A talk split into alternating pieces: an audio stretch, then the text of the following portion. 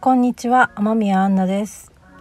2023年7月3日月曜日。なんと3週間も空いてしまいました。3週間ぶりです。いやーなんか話したいことがたくさんあるなと思って。このね録音するものを持ち歩いたりしてたんですけどなんかなんかこんなに空いてしまいましたが皆さんどんな風にお過ごしでしたか？やっぱり大きいこう星の動きとしては夏至がありましたね。まあ、私別に星のことに詳しいっていうわけじゃないんですけど先生術のことはね好きでなんかそうただ好きなんですよね。好きでいろいろ見たりはしています。そしてやっぱりこう夏至ってねなんかやっぱりこうエネルギー強い感じがあってなんかちょっと私は心心の毒出し的なことがあったかな。ちょうどえっとこう空いてしまった理由はこうリトリートがこう続いてそしてそのリトリートが終わって少しちょっと気が抜けたみたいなことがありますね。うんとこの間のリトリートは呼吸投球のリトリートっていうことで6月の1718にやったんですけどその3日ぐらい前からちょっとそうだリトリートに合わせてプチデトックスしようと思って酵素玄米を食べ始めたっていうところでこの間終わったんですね。その後なんですけどリトリートが終わってまあ34日45日かな？酵素玄米とお味噌汁だけみたいなねあのことやってたんですけどどのぐらい体重減ってるかななんて思ってね久々にあんまりしょっちゅう測らないんですけどその時はちょっと体重の変化もね見たいなと思ってなんと 300g しか減ってなくてですね。あの、ちょうどリトリートの、うん、ご飯食べた後のまあ一番重い時に測ったんですけどあのあゆみ食堂のあゆみちゃんのお弁当をがついてくるっていうそのリトリートだったんですけどね。もうこれがね美味しいの美味しくないの美味しくないのはないね。美味しいの美味しいのなんて美味しいのっていうお弁当だったんですよ。まゆみちゃんのご飯は本当に本当に最初から美味しいんですけど私この秋でちょうど3年になるのかな。あのえっ、と諏訪に来てですね。でその時からこう定期的にご飯いただき始めたんですけどもう明らかにその時から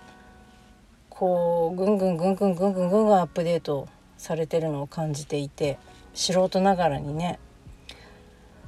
なんかね本当に毎回感動があるご飯でお弁当になるとどんな感じなのかなと思ったらまたお弁当としても感動があってね。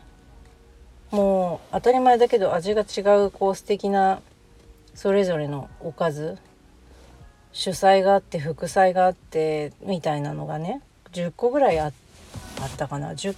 10個、まあ、ちょっと8個10個わかんないんだけどとにかくお弁当のお弁当のおかずの種類とは思えない。普通のお弁当の倍ぐらいあるような感じのでも幕の内みたいな形とは全然違う本当に唯一無二のその時にしか食べれないまあその時はカジキカジキのフライがカジキマグロのフライがメインだったんですけどね。魚がね私好きだから本当にね美味しかったですね。そうそうそうそうでそうだ。デトックスの話してたんだ。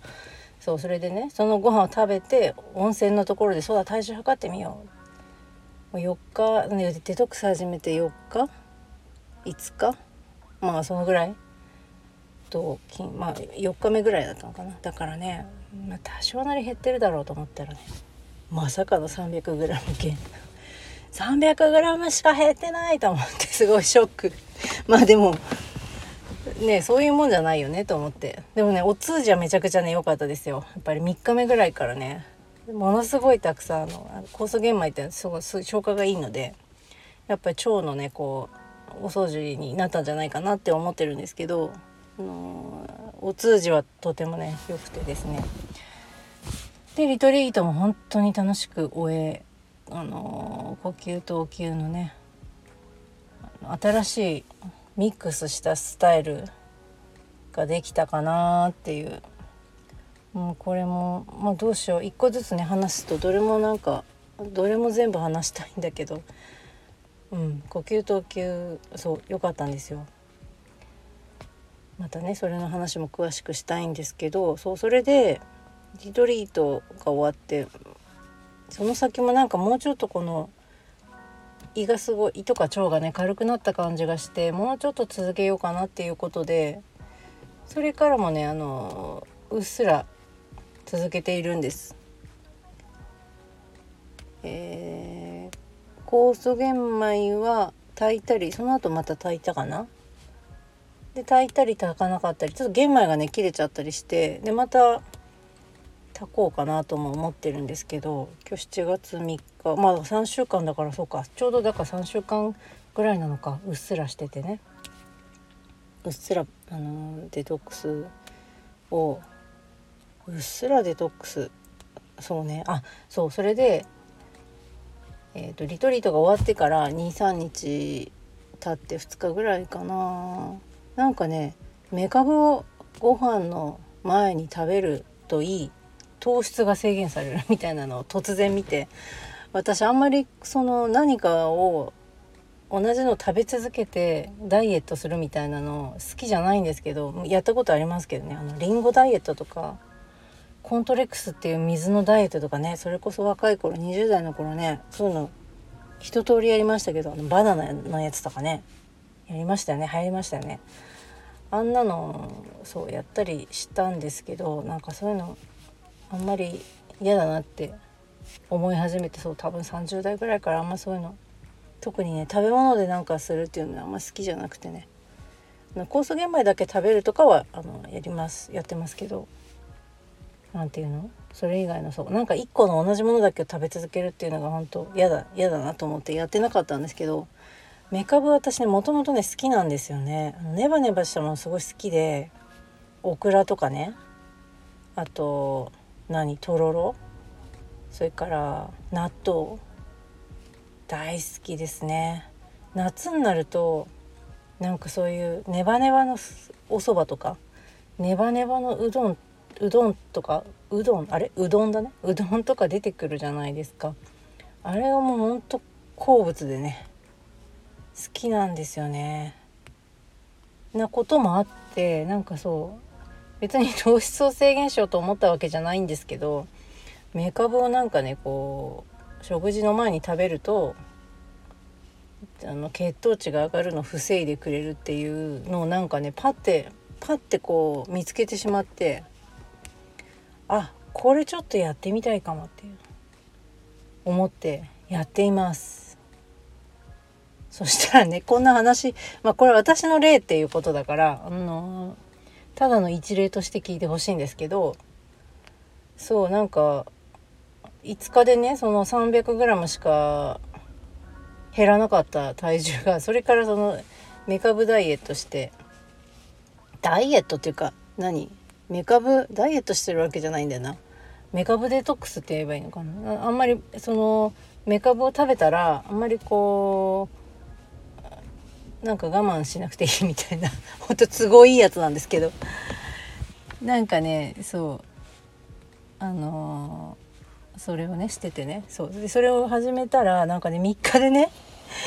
2キロ痩せたっていうことがあってほんとこれはあのー、その後ちょっと測ってないんでその瞬間だけだと思うんですけど。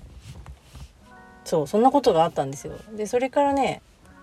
でもねすぐね1キロ戻ったりしてねそう。あの翌日にめちゃくちゃ食べたら当たり前だけど1キロ戻ってでそこから測ってないんです。それいつかな？もう1週間ぐらい経つのかな？あれ先週土曜日？土日のもう1週間以上経つかな？もうねこの1週間そんなね毎日測ったりとかまめなことしないんですけど。そうなんですよ。でもまあなんかねなんとなくお腹周りがすっきりしてる感じがあるからあのー、そのまま戻前のその体重に戻ってはいないんじゃないかなとは思ってるんですけどね。まあその体重をがっつり減らそうっていうことが一番の目的じゃないので、あの測ってないんですけど。まあでもちょっと面白いなと思ってそんなにね一気にでも多分それはその前にデトックスしたからそれの相乗効果なんじゃないかなって思ってるんですけどね。丸1週間その酵素玄米食べるみたいなこととかだからまずもう食事の量がぐんって減ってそして呼吸糖とお灸のリトリート2日やってそれでまあその食事量がその増えないままので1週間経ってメカブを食べる3日間みたいな食事の前にね食べるっていうのをやった3日目ぐらいに測ったのだから全部で10日ぐらいかしたらその最後の3日間のたの変化がたまたま2キロ減ってたっていうことなんだけどなんかね2キロって嬉しいですよねちょっとね。そんでその後すぐ翌日かなんかに1キロ戻ってそこから測ってないと。ね。なんかまた温泉とかね行くタイミングで、まあ、うちにも体重計あるんですけど温泉とか行くタイミングでこう測るといいかななんてね思ってます。それもその次温泉行く時のお楽しみにしようかななんてね思ってるんです。はい。そうそんなそんな近況なんですけどそうそれで心の毒出しがあったっていう話をしたんですけどちょっとね話戻すと夏至の時ねどうでしたかね皆さん？結構ね体調を崩してるっていう私の親しい人とかではもう何人かいたかなっていう感じがあってやっぱりなんかそういうエネルギーがね動く時ってあの体調にね影響したりすることも多いかなと思って私は心の方に来たん来たんですけど毒出しってねどんなことかというとやっぱこのモヤモヤが出てくるっていうことですね。まあ、それはあの呼吸やってる時も出てきますけどこうやっぱりこう何とも言えない。例えばその時に人間関係で相対した人に対して思うこと。久しぶりに会った人に対して出てくること。いつも近くにいる家族に対して出てくること。でパッてあのこう出てきてファって流れていく。普段はねそんなにあの溜め込んでうじうじとか昔はそれこそすっごいあったんですけど本当やっぱりこう大人になるにつれそういうの減ってきてはいて何度もそのもうどうやって消化するかっていうことを自分なりにやっぱり対峙してきてるので本当それは減ったなとは思ってる。その対処の仕方受け流すとかそれこそねイメージトレーニングで爆破するみたいなこととか いろいろね呼吸でもちろんあの流していくっていうこともできますよ。いろいろあるお風呂入るとかね私は本当お風呂入るあのお風呂入りに行く？家のお風呂でもいいんだけど、まあ、やっぱ温泉的なところねこう今はその場所に恵まれているので温泉の力借りることはすごい多いですけどとかとかねそういうのやってきてもやっぱ定期的にやっぱりこ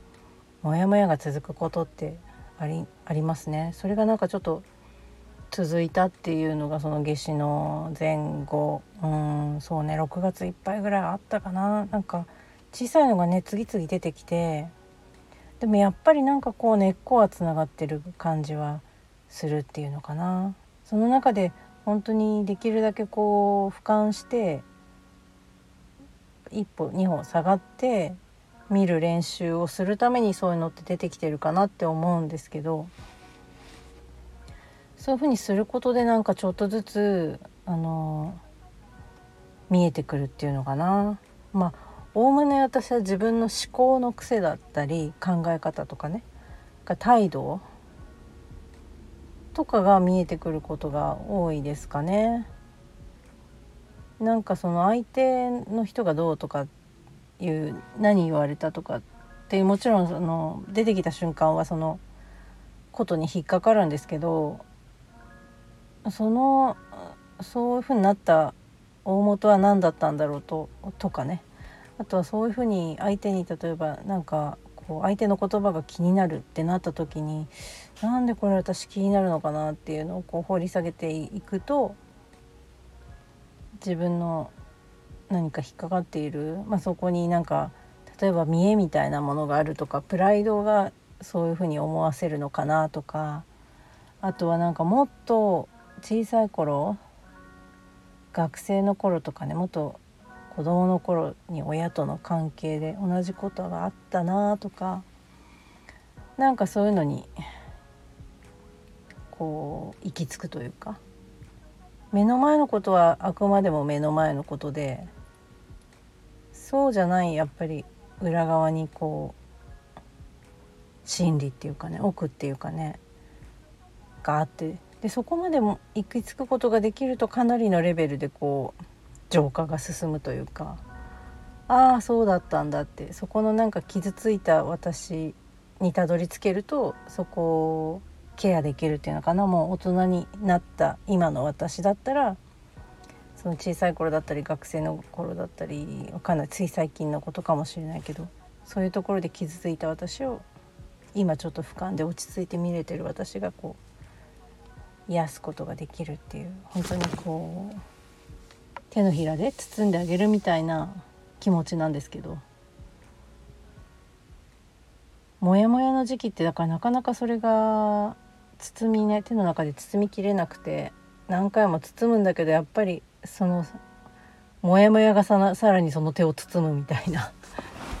じゃあもう一回包むぜ。じゃあもう一回包むぜみたいな。向こうももう一回包むぜみたいな感じで来るっていう。なんかそういうのを繰り返してる感じがあるんですけど。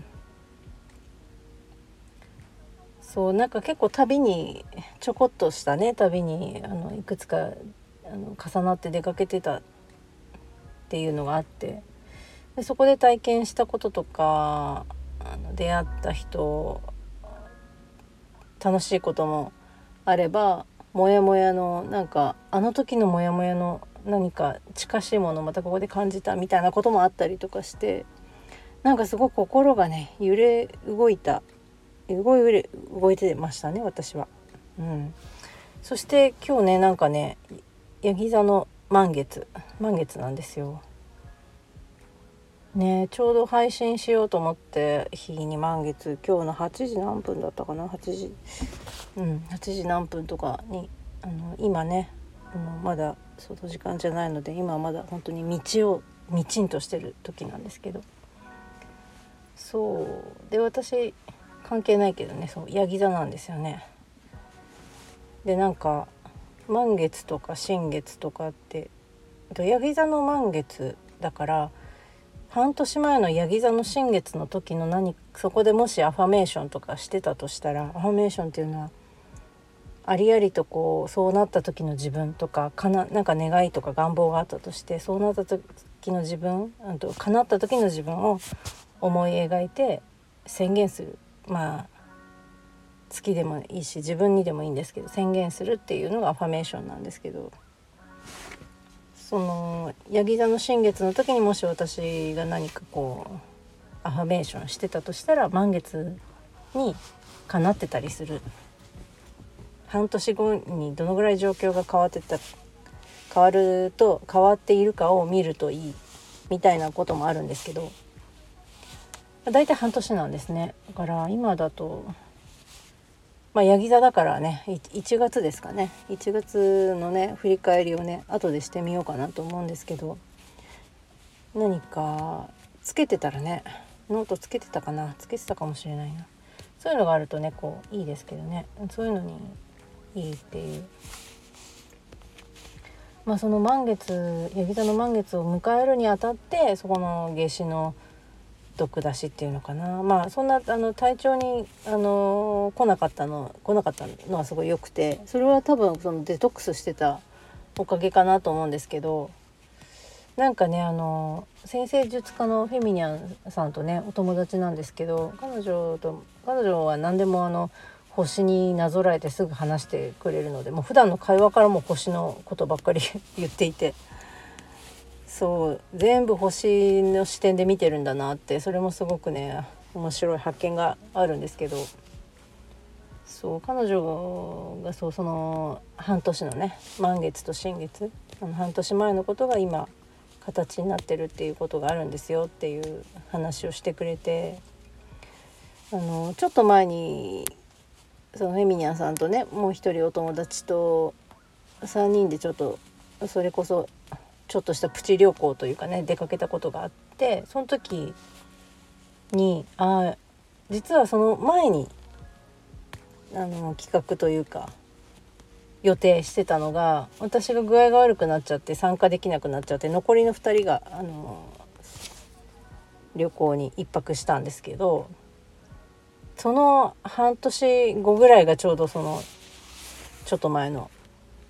えーと、旅行でそれも新月だったか満月だったかなんかそのタイミングであってちょうど半年だったんですよねその。えーと旅行にダメになった去年の12月ぐらい12月ぐらいにダメになって予定してたのがダメになって結局もう一回行こうってなったのがその6月でちょうどその新月満月みたいな関係性の時だったらしいんですねたまたまなんですけどこれもちょうどあの時のが今叶えましたねみたいな。リベンジリベンジ旅行だったんですけど。それもほんとたまたまだったんですけどなんかそういうことがあってそういうのも面白いなって。私たちは別にまあファーメーションしたわけじゃないけどまたでもやりましょうすぐできますねって言ってたまたまその3人の予定があったのがそこだったっていうだけなんですけどほんと星ってなんかそういう星をこう意識して生きてるとそういうことが起きるなっていうのの典型的な例でしたね。その日程を決めたのはフェミニャンじゃなくてどっちかっていうと私たちその私ともう一人の友達の都合でこの日どうっていう提案をしたい大丈夫ですよってなったからねそれ導いていったわけじゃないしそうそんなこともあってあそうそうそうそれでフェミニャンさんから教えてもらったことをそうだ一つ伝えようと思ったのがそのなんかあの辺、まあ、星の動きとかで、まあ、いい良さそうな時とあとなんか大変そうな星回りっていうのがあって大変っていうかエネルギーが強いっていうのかな。例えば今回で言うとそのまあ、夏至もねやっぱり大きいエネルギーがこう大きく動く時だからそういう時に体調崩すっていうのはまあよくあることでもちろん崩さない人もいますよ。あの本当にヤッホーイみたいな感じでエネルギー高いぜ楽しむぜみたいな妖精茶会やるぜみたいな、ね、こととかもねあるからそれはそれで全然よくてそうじゃないんだけどうんたまたま私は今回はリトリートの時とその夏至がのタイミングが重なってたというかリトリート終わってから夏至を迎えるっていう感じだ感じででリトリートの前にプチデトックス始めたっていうのがあってちょうどいい状態でその1週間前夏至の1週間前をそのデトックスして過ごしたってことなんだけどそれがすごくあの私はたまたまなんだけどよかったなと思ってたんだけどそういえば前にフェミヤンさんにそういうエネルギーが動く